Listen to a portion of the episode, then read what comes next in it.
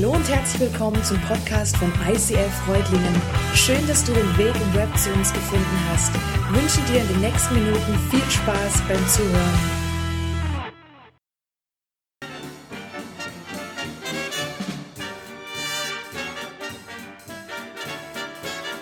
Meine lieben Geschwister, Männer, Frauen, Kinder, wie schön, euch hier zu sehen, dass wir über Jesus reden können, über seine Liebe, über seine Barmherzigkeit, über unsere Rettung. Schön, dass ihr da seid, ihr zu Hause an den Popcornmaschinen und ihr, hier in Person.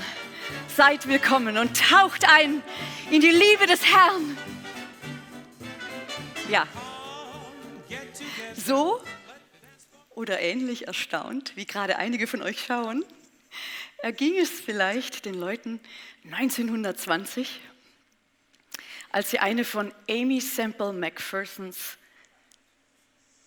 Gottesdiensten besuchten und Versammlungen. Aimee Semple McPherson, eine ganz, ganz, ganz außergewöhnliche Frau, von, denen, von der ich euch heute erzählen möchte.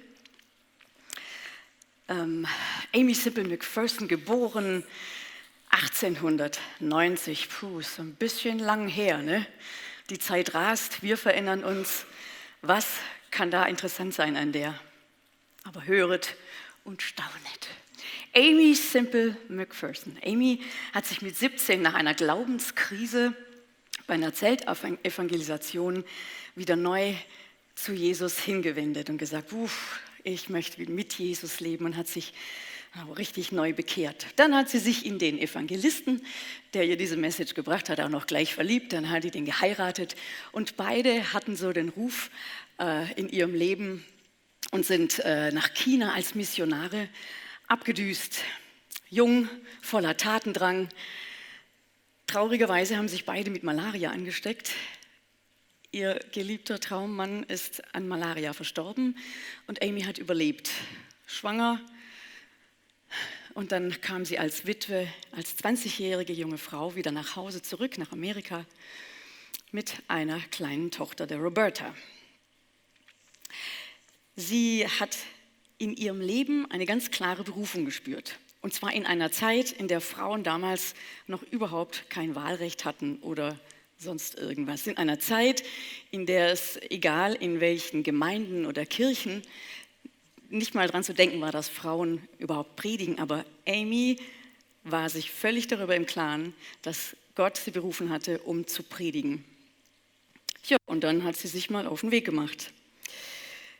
Wenn man ihre Biografie liest, da kann einem ganz schön schwindelig werden.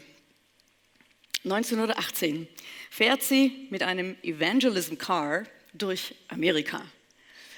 Da steht drauf, Jesus is coming soon, get ready, auf diesem großartigen, tollen Auto. Ihr seht schon, diese Fischaufkleber und sonstige Werbeaktionen ist keine Erfindung unserer heutigen Zeit. Sie macht viel wildere Dinge als das da. Während einer abgehaltenen Versammlung eines Gottesdienstes zwei Jahre später passieren heiße Geschichten. Es passieren großartige Heilungen, die so spektakulär und aufsehenerregend waren, dass wirklich auch die Medien und die Presse auf sie aufmerksam wird. Heilungswunder, die sie durch Ärzte hat bestätigen lassen und das dann so gut ähm, fest zementiert hat, dass das eben tatsächlich passiert ist und kein Fake. Ein Jahr später wird der berühmte Angelus-Tempel errichtet. Ich weiß nicht, ob ihr den schon mal gehört, gesehen habt, wart ihr vielleicht selber schon mal dort. Das ist ein unglaubliches Teil. Es hat Platz für fünftausenddreihundert Leute. Und ähm, den hat sie angefangen zu bauen. Sie war eine tiefgläubige Frau mit einem, also da, da bleibt mir fast die Spucke weg. Sie hatte ungefähr fünftausend Dollar. Ähm, ging dann zum Architekten und hat ihn gefragt, äh, wie, fünftausend Dollar, wie weit kommen wir denn damit? Und dann sagt er, jo, fürs Loch buddeln wird es wohl reichen, ne? Und dann sagt Aimee, okay, dann buddel du das Loch und Gott wird es füllen. Und das, der Angelus-Tempel, der heute auch noch eine absolute Attraktion ist und auch befüllt mit Menschen, den hat sie mittels Fundraising auf unglaubliche Art und Weise zusammenbekommen. Sie hat im selben Jahr eine Bibelschule eröffnet, an der Missionare ausgebildet wurden, damit die dann in die Welt hinausgesendet werden.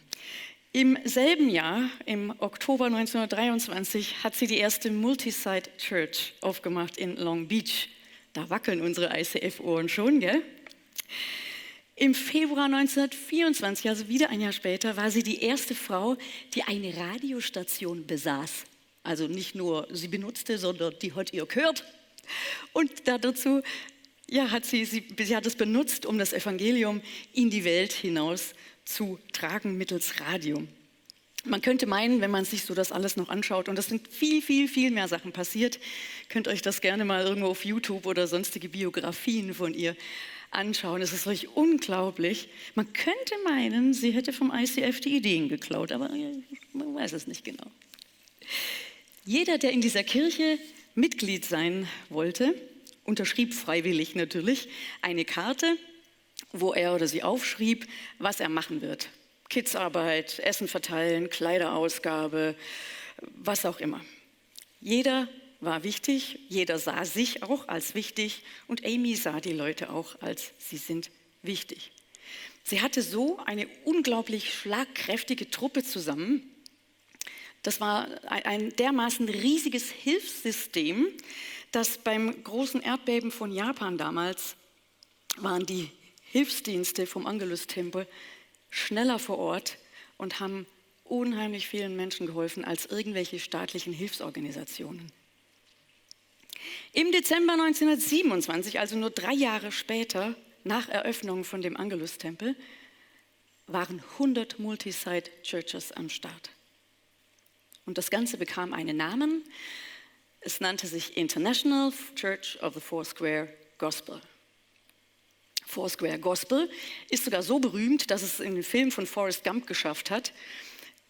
Den kennt ihr vielleicht mit Tom Hanks. Er sitzt da zum Schluss auf einer Bank, isst so Pralinen und sagt, das Leben ist wie so eine Pralinenschachtel, hat seine Mama gesagt und so weiter. Diese Szene. Und dann erzählt er, was er so alles gemacht hat und dass er wahnsinnig viel Geld an die International Church of Foursquare Gospel gespendet hat und dort viel Gutes damit gemacht wird. Also selbst bis in unsere heutige Zeit ähm, sind sie in aller Munde. Im August achtundzwanzig, die Zeit von großen Depressionen, Armut, Hunger, Arbeitslosigkeit, wurden vom Angelus-Tempel aus ungefähr eins Komma fünf Millionen Menschen mit Essen und Kleidung versorgt. Und zwar ganz speziell war, ohne Ansehen der Person und ohne nachzufragen, ob der es jetzt wirklich braucht oder nicht. Sie hatten das Motto, erstmal geben und vielleicht später nachforschen. Das war beispiellos und äh, heute noch gibt es in der Foursquare Church acht Komma acht Millionen Mitglieder in über neunzigtausend Kirchen, verteilt über hundertsechsundvierzig Nationen und sie feiern ihr hundertjähriges Bestehen und da möchte ich der Foursquare Church Happy Glückwunsch wünschen, weil das ist schon wirklich unglaublich. Ihr könnt ruhig mit Glück wünschen, denn wir im I C F, wir sind keine Church, die sagen, ja, wir, wir sind die Tollsten. Nee, wir freuen uns mit anderen und die können uns wirklich auch zum Vorbild sein. Ich meine, Freikirchen, die hundert Jahre bestehen und so ein Netz über diese Welt gezogen haben und nach wie vor Segen, Segen, Segen ausschütten. Was kann das mehr sein als ein Vorbild auch für uns. Tja, also mir wird so ein bisschen schwummrig, wenn ich diese ganzen hm, sachlichen Fakten anschaue. Es geht aber gerade so weiter. Zeitzeugen und Biografen berichten, dass Aimee eine besonders fröhliche, eine gebildete Frau war, eine kreative Frau, nicht ganz unattraktiv. Also in vielen Berichten hört man, sie ist eine wunderschöne Frau, ähm, hat es verstanden, sich schön zu kleiden und das auch entsprechend äh, zu vermarkten und ähm, sie war visionär, sie war auch total verrückt, so initiativ und wagemutig. Ich liebe alle diese Charaktereigenschaften und ja, ein paar davon habe ich und ein paar davon habe ich nicht. Sie hatte einen ganz, ganz festen Glauben und sie feierte Gottesdienste. Also das müsst ihr euch vorstellen, diese Angelus-Tempel, ja, also man sieht schon, hat so ein bisschen Joyce Meyer Ausmaße von der Menge. Dann kommt sie die Treppe runter, meistens irgendwie auch noch in weißen Klamotten mit einem großen Kreuz drüber. Nach dem einen Rosenbouquet schritt die Treppe hinunter und alle haben sich gefreut, Sister Aimee, Schwester Aimee zu sehen, und es wurde gejubelt. Und sie hatte absolut ein Faible auch für ja, so Theaterelemente, das mit einzusetzen in ihren Predigten. Sie hatte große Chöre, ein riesiger Männerchor da, ein riesiger Frauenchor hier, in wunderschönen Uniformen und Trachten. Und ach, es war einfach auch für die Sinne sehr, sehr ansprechend. Ein Sinn für Ästhetik hatte sie. Sie war eine richtige Rampenspezialistin. Sie liebte Auftritte und sie wusste, sie zu nutzen. Für Fundraising in unglaublichen Höhen, Hilfsprojekte gigantischen Ausmaßes. Sie brachte auch die pfingstlerische Kirchenszene ein bisschen, äh, hat sie sie durcheinander gewirbelt mit ihrem Predigtstil. So weg von diesem düsteren, die Hölle kommt, du wirst brennen, zu dem liebenden, barmherzigen Gott, zu dem rettenden Jesus, der bald wiederkommt. Und sie sprach mit ihrer Art, Gottesdienste zu feiern, die Sinne der Menschen an. Jemand sagte über sie, sie war freundlich, überzeugend statt kraftvoll, liebevoll anstatt zwingend. Ach ja, und nebenbei, da schreibt sie noch Lieder und Operetten, die sie natürlich auch selber singen kann, weil sie hat ja auch eine gute Stimme. Die Sprechstimme ist ein bisschen krass, müsst ihr mal anhören auf, äh, auf YouTube, aber sie konnte wirklich auch sehr schön singen und das war ihr ein großes Anliegen in dieser Aufbruchszeit, als dieser Angelus-Tempel dann auch eröffnet hat, war viel los in Los Angeles, ein wahnsinns esoterisches Klima, jeder hatte irgendwas im Angebot und sie hat wirklich versucht, die Leute abzuholen, wo sie sind, in diesem aufstrebenden Leben, mit diesem aufblühenden Leben, mit dieser ganzen Kulturvielfalt, und hat das so versucht einzusetzen und relativ erfolgreich, äh, würde ich mal sagen. Eine Sache, die auch noch wichtig war, dass verschiedene Dem- Denominationen unter ihrem Dach waren, dass es egal war, ob du katholisch bist oder evangelisch oder methodistisch oder baptistisch, dass es nicht der Punkt ist, der Menschen trennen sollte, Jesus nachzufolgen. Da war sie sicher auch jemand, der ganz außergewöhnlich fortschrittlich gedacht hat. Sie war auch vertraut mit Hören auf den Heiligen Geist, mit Sprachengebet, und sie war so sensibel, dass sie Leute, die noch nicht im Glauben waren, nicht auch in den Gottesdiensten jetzt damit so konfrontiert hat. Wenn sie gemerkt hat, oh, da geht was, gab es einen extra Raum und die Leute konnten dann, aufgefangen von anderen Menschen, die auch mit Sprachengebet und Hören auf Gottes Stimme vertraut waren, in einen anderen Raum gehen, um dort erleben zu können, was es heißt, mit Menschen, die gleich unterwegs sind, Zeit verbringen zu können und Gottes Gegenwart zu erleben. Aimee, Aimee, sage ich da nur, Aimee, Aimee, ach ja, zwei Kinder hat sie nebenher auch noch großgezogen. Wie hat sie das alles gerockt? Das ist innerhalb von zehn Jahren, mir wird es da echt ganz schwindelig. Und vielleicht denkt ihr jetzt auch, für all diese Dinge, die sie da so auf die Beine gestellt hat, und hier noch und da noch und wow und pff, gib ihm, dass ich vielleicht deswegen die Dame ausgesucht habe, so als Vorbild für mich. Ich gebe zu, ich bin wirklich sehr beeindruckt und es erscheint mir fast außerirdisch, und bestimmt war es auch außerirdisch, denn Gott war mit ihr, was innerhalb von zehn Jahren auf die Beine gestellt wurde. Sie hatte Gunst bei den Medien, sie hatte Gunst bei den Menschen. Sie hat noch ihre Mutter dazu geholt als Managerin. Irgendwann mal war das dann notwendig, dass man die ganze Sache auch managt, Termine macht und auch werbetechnisch nach außen tritt. Große Plakate und Einladungen und ja, aber das ist nicht das, was mich mit ihr verbindet oder warum ich denke, dass sie für mich auch wirklich ein Vorbild ist. Was mich tatsächlich begleitet schon sehr, sehr lange. Das ist ein Satz, den sie gesagt hat. Sie wurde immer gefragt nach Zielen in ihrem Leben oder ja, was sind so, was sind ihre Lebensziele noch? Und mein Lieblingssatz von ihr ist: Mein Lebensziel ist, in meiner begrenzten Lebenszeit so viele Menschen mit Jesus bekannt zu machen wie möglich. Sie hatte dafür zwei Themen für sich. Jesus kommt wieder, das war für sie überhaupt keine Frage, steht auch so in der Bibel. Wie kann ich darauf vorbereitet sein? Und wie kann ich anderen helfen, auch darauf vorbereitet zu sein? Angesichts dieser unfassbaren Erfolgsgeschichte könnte es mir persönlich ganz ehrlich Angst und Bange werden. Ich verzichte allerdings gerne darauf, mich mit ihr zu vergleichen, weil diese Vergleicherei ja sowieso nichts bringt, ne? Macht einen ja nur klein und mies gelaunt, weil der andere kann immer irgendwas besser als ich, also lasse ich es. Was sagt denn die Bibel über Talente, Begabungen und Einsatz von dem Ganzen? Das möchte ich heute mal mit euch anschauen. Ein Gleichnis, das in Matthäus fünfundzwanzig, vierzehn bis dreißig steht. Es ist sehr lang, deswegen haben wir es nicht auf dem Beamer. Ich gebe euch eine kurze Zusammenfassung und ihr könnt es dann zu Hause gerne nochmal in Ruhe durchlesen. Ein Geschäftsmann geht auf Reisen etwas länger. Er hat drei Mitarbeiter und er sagt, hm, wir haben hier einiges an Kapital, ihr seid meine Mitarbeiter, ich bin der Chef und ich gebe jedem von euch einen bestimmten Anteil und ich hätte gerne, dass ihr das verarbeitet, damit es sich vermehrt, wie es sich halt für ein Geschäft gehört. Sonst bringt es ja nichts und dann machen wir dicht. Er gibt also dem Ersten fünf Talente, steht in der Bibel. Und das muss so unglaublich viel Geld gewesen sein, also wirklich atemberaubend viel Geld, gibt er dem ersten Diener und sagt, bitteschön, dann gebe ich dir das und ähm, mach was draus. Und dann holt er den Zweiten, der gibt ihm auch was, sagt er, du, ich habe dir zwei Talente, zwei Säcke, zwei, was weiß ich, riesige Geldmenge. Und äh, ich möchte gerne, dass du sie vermehrst, dass du was draus machst. Wenn ich wiederkomme, dann schauen wir mal. Bin schon gespannt. Und dann hat er noch einen Diener, sagt, du, ich habe dir auch was, ich gebe dir auch eine Geldmenge. Das ist ein Talent gewesen. Das ist ein bisschen weniger als die anderen, aber ich glaube, es war immer noch immens Geld genug.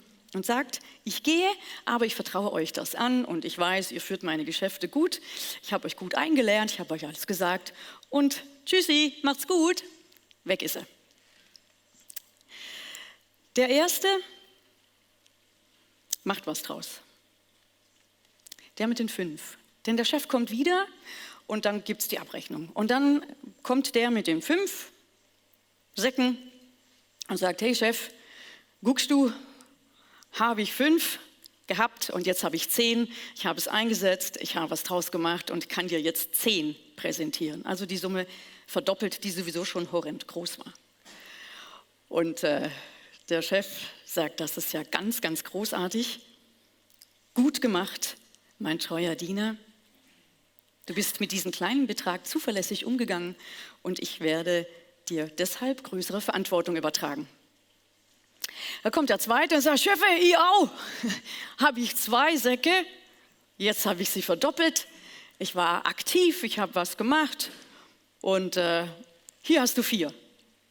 Und der Chef sagt, hey, das ist ja super. Und er sagt, gut gemacht, mein treuer Diener. Du bist mir in diesem kleinen Betrag zuverlässig gewesen. Deshalb will ich dir größere Verantwortung übertragen. Mal bis hier. Ist das nicht ein bisschen merkwürdig? Und äh, ein wenig, ich, ich stutzte so und dachte, ja, Moment. Der sagt zweimal das Gleiche. Er sagt jedes Mal, sowohl zu dem, der diesen Wahnsinnsbetrag verdoppelt hat, da kommt ja doch noch ein bisschen mehr raus, wie dem, der nur die zwei verdoppelt hat. Also ich war nicht so gut in Mathe, aber das habe ich schon kapiert. Äh, er sagt,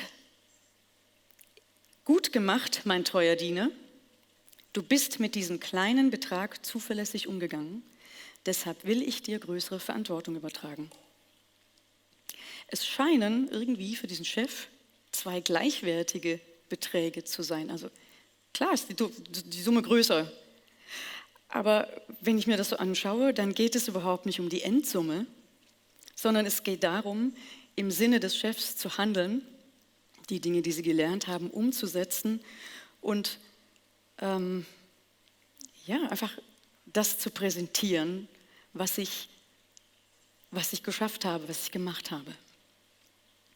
Da kommt der dritte Mitarbeiter auch noch und der hat leider verk- ver- also er hat äh, es nicht gut gemacht. Der hatte so Gedanken über seinen Chef. Wenn ich das jetzt einsetze, dann verliere ich es vielleicht. interpretiere ich jetzt mal so rein. Und dann habe ich gar nichts und dann wird er sauer, ich weiß doch, wie der ist. Und dann, dann schmeißt er mich vielleicht raus. Nee, also so diese Gedankengebäude gingen dann vielleicht immer weiter und immer weiter. Und es ist ja eh nur eins. Die anderen haben fünf. Wenn die was verlieren, ist nicht so schlimm, aber eins. Jo, was hat er gemacht? Vielleicht aus Angst zu versagen, Geld zu verlieren, vielleicht Verluste präsentieren zu müssen, geht er auf vermeintliche Nummer sicher und verbuddelt das Eins und buddelt es wieder aus und präsentiert dem Chef Eins. Eins gegeben, Eins, no risk, aber auch nichts passiert, aber sichere Sache. Vielleicht hat er so ein bisschen schwäbisch gedacht auch, man weiß ja nicht, also... Brudler, et Brudler.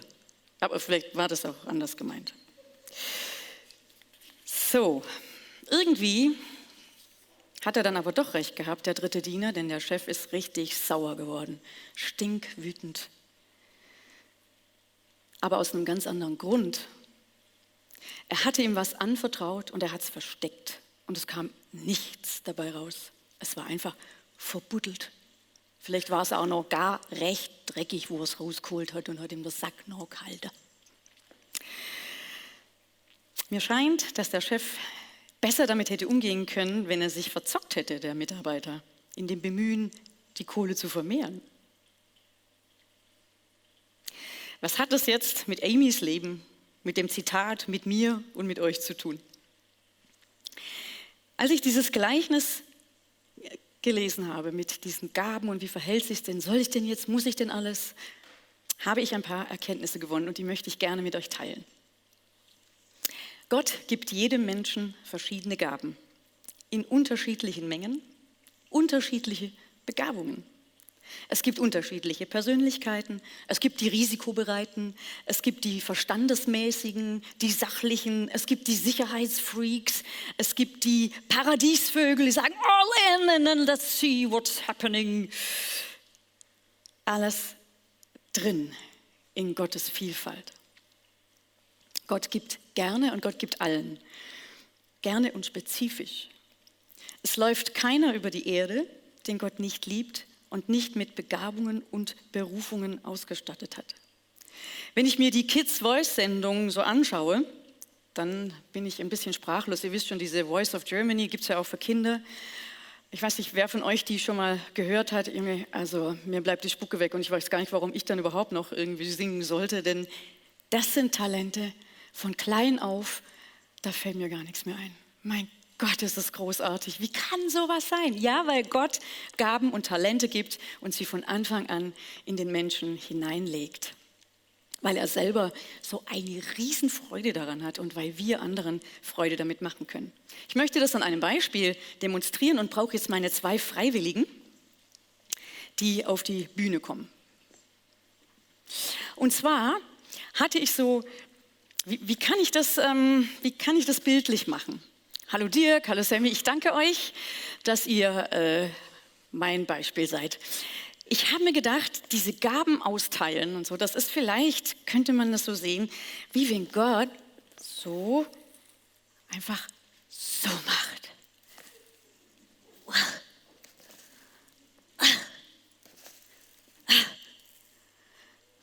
So, und ja, dann kannst du einfach gehen, ja. Aber du siehst, die Gaben sind trotzdem auf dir. Oder aber du kannst dir überlegen, was mache ich denn jetzt Schönes? Du kannst sie suchen, aufsammeln und dann kannst du versuchen, was draus zu machen.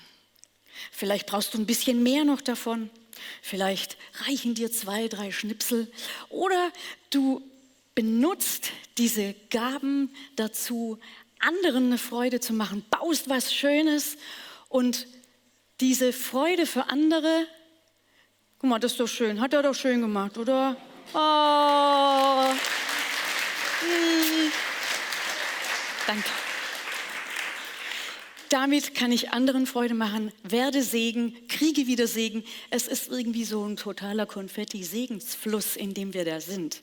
Aber es steht dir frei, du kannst schon die Hände da drin lassen und dann äh, durch die Gegend laufen. Das ist schon okay. Ja, nur ist ja auch klar, mit Händen in der Tasche, da kann man ganz schlecht was tun. Und man kann auch keine Gaben aufsammeln und man kann auch keine empfangen. Und außerdem bleiben die trotzdem auf dir. Es wäre doch schade, wenn du sie nicht benutzt, obwohl du sie hast. Hm. Du musst und sollst deine Gaben, deine Begabungen, deine Berufung nicht einfach liegen lassen. Sie sind zum Gebrauch. Dieser springende Punkt für mich jetzt in dieser Thematik, in dem Gleichnis, ist wirklich das, das mit zwei S und nicht das, wie viel. Man kann auch mit nur fünf Schnipsel irgendwie ein Herzchen machen. Nix machen ist irgendwie so wie, geht mir am Rücken vorbei. Es ist wie, du bekommst ein ganz, ganz tolles Geschenk, ja, von einer Person, die du liebst. Ein so ein schönes Ding, ja. Und dann nimmst du es und stellst es in die Kammer, machst die Tür zu. Wer von euch, die ihr hier seid und zu Hause, würde denn dieses Geschenk in die Kammer stellen? Wollt ihr es nicht auspacken? Wollt ihr es nicht sehen, was drin ist? So schön verpackt und geheimnisvoll leuchtet. Keiner stellt es doch bewusst irgendwie in eine Speisekammer und da vergammelt es dann. Wäre es nicht schade? Gott ist dieser persönliche Gott, der dich und mich liebt und der mir und dir Geschenke macht. gemacht hat und im Laufe meines Lebens immer weitermacht. Und wenn ich ein schönes Geschenk bekommen habe, dann bin ich so der Typ, dann, dann gehe ich irgendwie so, boah, guck mal, guck mal, hat mir Steffi geschenkt. Oh, ist das nicht cool? Oh, und da finde ich so ein paar Leute, denen ich zeigen kann, was ich tolles Geschenk bekommen habe und wie ich mich freue. Ich bin nun mal so ein, ich freue mich sehr nach draußen, Mensch. Ähm, Und wenn dieses Geschenk dann so ist, dass ich es auch noch dazu verwenden kann, dass ich anderen auch wieder eine Freude machen kann, dann ist das die absolute Sahne auf meiner Haube. Boah, wie schlimm, wenn ich diese Geschenke drin lassen würde. Mein größtes Geschenk, meine größten Geschenke, die ich jemals von Gott erhalten habe, waren und sind, dass Jesus für mich persönlich bezahlt hat, für die Schuld, die zwischen mir und Gott zu begleichen war. Und dass Jesus in mir lebt. Und dass er den Tod und den Feind besiegt hat. Und dass ich gut selbst kochen kann. Und dass ich auch ein bisschen gut singen kann. Und dass ich kreativ bin. Und dass ich mich auch beherrschen kann manchmal und freundlich sein kann. Und so. Und dass ich Menschen helfen kann. In verschiedenen Situationen. Und eine Sache, die mir jetzt noch ganz, ganz besonders wichtig ist, in diesem Kontext, mit Aimee. Aimee, nochmal, ich weiß nicht, wie die das geschafft hat. Bonhoeffer, ein sehr berühmter Mensch auf einer ganz anderen Schiene, eine ganz andere Art, aber auch ein Mann Gottes, da fällt einem gar nichts mehr ein, mit seiner Standhaftigkeit, mit seiner Klarheit. Dann all die die wir jetzt in dieser Sommerserie schon gehört haben, alle diese großartigen Diener Gottes. Aimee ist Aimee, Bonhoeffer ist Bonhoeffer, Luther war Luther und ich bin ich und du bist du. Keiner lebt das Leben, das ich lebe, keiner hat meine Begabungen, die ich habe. Keiner lebt das Leben, das du lebst und keiner hat die Begabungen in dieser Zusammensetzung, die du hast. Keiner lebt in meinem Umfeld, keiner lebt in deinem Umfeld.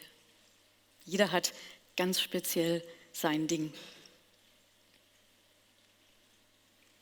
Aber da, wo ich bin, egal wo ich bin und da, wo du bist, egal wo du bist und wenn du Jesus in deinem Herzen hast und er mit dir lebt und du mit ihm, dann trägst du Jesus aus dir heraus in die Welt.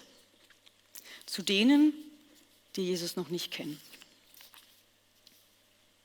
Menschen wie Aimee und ich und du, cool, gell?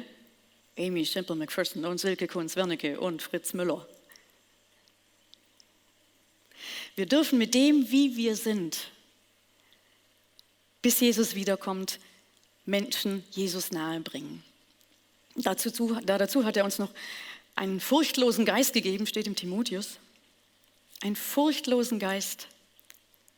Und außerdem für die, die sagen, oh, ich bin nicht so kreativ, ich weiß jetzt auch nicht, was soll ich machen.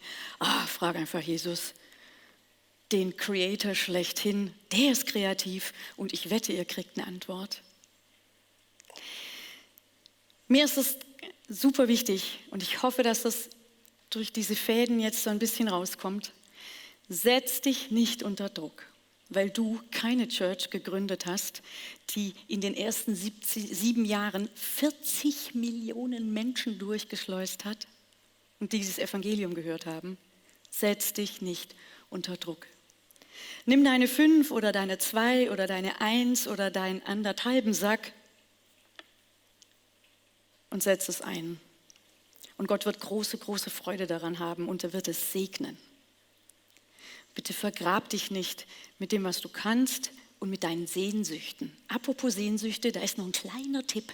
Wenn dir irgendwas auf dem Herzen liegt, wo du sagst, oh, oh das hätte ich so gern mal, auf Hochdeutsch, oh, ich würde es so gern tun.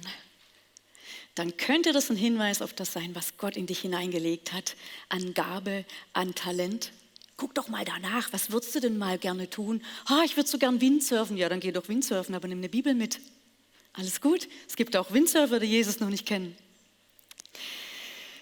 Pack dein Geschenk aus und ab geht's. Und wenn du dein Leben lang deinem Nachbarn Marmelade kochst, weil du es so gut kannst und weil er sie gut gerne mag, obwohl er so ein grummeliger Kerl ist vielleicht, und du es trotzdem machst und damit Jesu Liebe zeigst, dann wird Jesus zu dir sagen, gut gemacht, mein treuer Diener. Du warst verantwortungsvoll in kleinen Dingen und ich werde dir größere Verantwortung übertragen. Und wenn du um die halbe Welt reist und die halbe Welt für Jesus einnehmen kannst, mit allem, was du hast, mit persönlichem Einsatz, mit deinem ganzen Besitz, und es wird eine Wahnsinns-Erfolgsstory für das Reich Gottes, dann wird Jesus zu dir sagen, gut gemacht, mein treuer Knecht. Du bist treu gewesen und verantwortungsvoll im Kleinen und ich werde dich über Großes setzen. Aimees Leben war schillernd und es fehlte nun wirklich nicht an Drama. Und sie hatte auch nicht nur gute Kritiken und sie hat auch nicht immer alles richtig gemacht in ihrem Leben. Es gab Krach mit ihrer Mutter. Es war, äh, sie hat nervenaufreibende Beziehung, aufreibenden Beziehungen geführt. Sie war dreimal verheiratet, zweimal geschieden. Sie liebäugelte mit der Prominenz in L A. Die Filmstudios waren ganz nah am Angelus-Tempel. Prominenz kam auch in ihre Gottesdienste. Charlie Chaplin, gab es ein Foto, habe ich gesehen, ganz toll. Und äh, da hat sie versucht, eben auch, indem sie sich ein wenig wandelte, auch vom Äußeren und noch dievenhafter wurde, ob sie nicht auch dort die Menschen erreicht in dieser Szene. Das war nicht ganz so erfolgreich, wie sie sich dachte und hat ihr natürlich auch viele Kritiken eingebracht. Und dennoch hat Gott sie gebraucht für, ihr, für, für sein Reich in einer unglaublichen Art, sodass hundert Jahre später weitere Kreise gezogen werden. Mein Leben übrigens hat auch einige fallende Kurven. Aber das hält mich nicht davon ab, die Liebestrommel für Jesus zu werben. Auf meine Art halt, auf Ligia-Art halt. Ich darf so sein, denn Gott hat mich so gemacht. Natürlich verändert sich mein Charakter im Laufe des Lebens, aber meine Begabungen, die Berufungen auf meinem Leben, auch wenn mein Lebensschiff mal schräg hängt, reuen Gott nicht. Sie werden nicht von mir genommen. Auch wenn es mal nicht so läuft, wie es vielleicht der Allgemeinheit gefällt oder äh, vielleicht Gott selber auch sagt, also Mädel, das ist schon mal eine schiefe Spur, ne? Seine Berufungen gereuen ihn nicht. Und das finde ich einfach nur großartig. Ich darf sein, wie ich bin und meine Gaben und Talente einsetzen.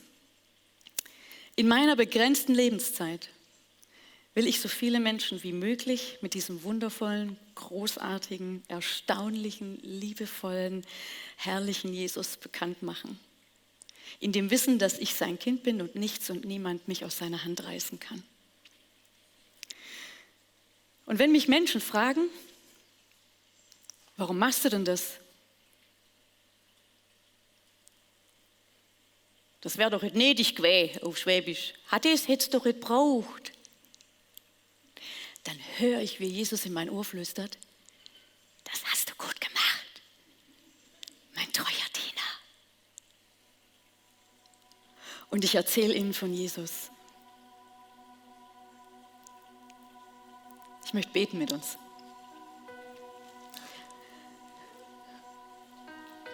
Jesus, ich danke dir für jeden Einzelnen hier oder auf dem Kanal, am Livestream. Ich danke dir, Herr, dass du jeden einzelnen Menschen begabt hast, dass du gekommen bist für jeden einzelnen Menschen. Ich danke dir, dass du es liebst, uns zu unterstützen im Gebrauch unserer Gaben. Ich danke dir, dass du es liebst, kreativ mit uns zu sein. Ich danke dir, dass wir keine Angst haben müssen, Schritte zu gehen. Und ich danke dir, dass wir keine Angst haben machen, Herr, wenn wir deine Kinder sind, dass es nie genug sein wird. Jesus, du allein bist genug. Du hast uns gerettet und die Rechnung ist ein für alle Mal bezahlt. Und ich danke dir von ganzem Herzen dafür. Und wenn du Jesus noch nicht kennst, dann setz dich jetzt hin und sag: Jesus, komm in mein Herz. Ich habe bisher ohne dich gelebt, aber jetzt will ich mit dir leben. Und ich danke dir für alles das, was du in mich hineingelegt hast. Ich danke dir für die Rettung, die du gebracht hast. Und ich danke dir, dass ich in der Nähe Gottes sein darf. Ich danke dir für alle Gaben und Begabungen. Und ich danke dir, dass du mich ermutigst. Dass ich nie alleine unterwegs bin, sondern immer an deiner Hand. Ich danke dir, du großartiger, herrlicher Gott. Amen.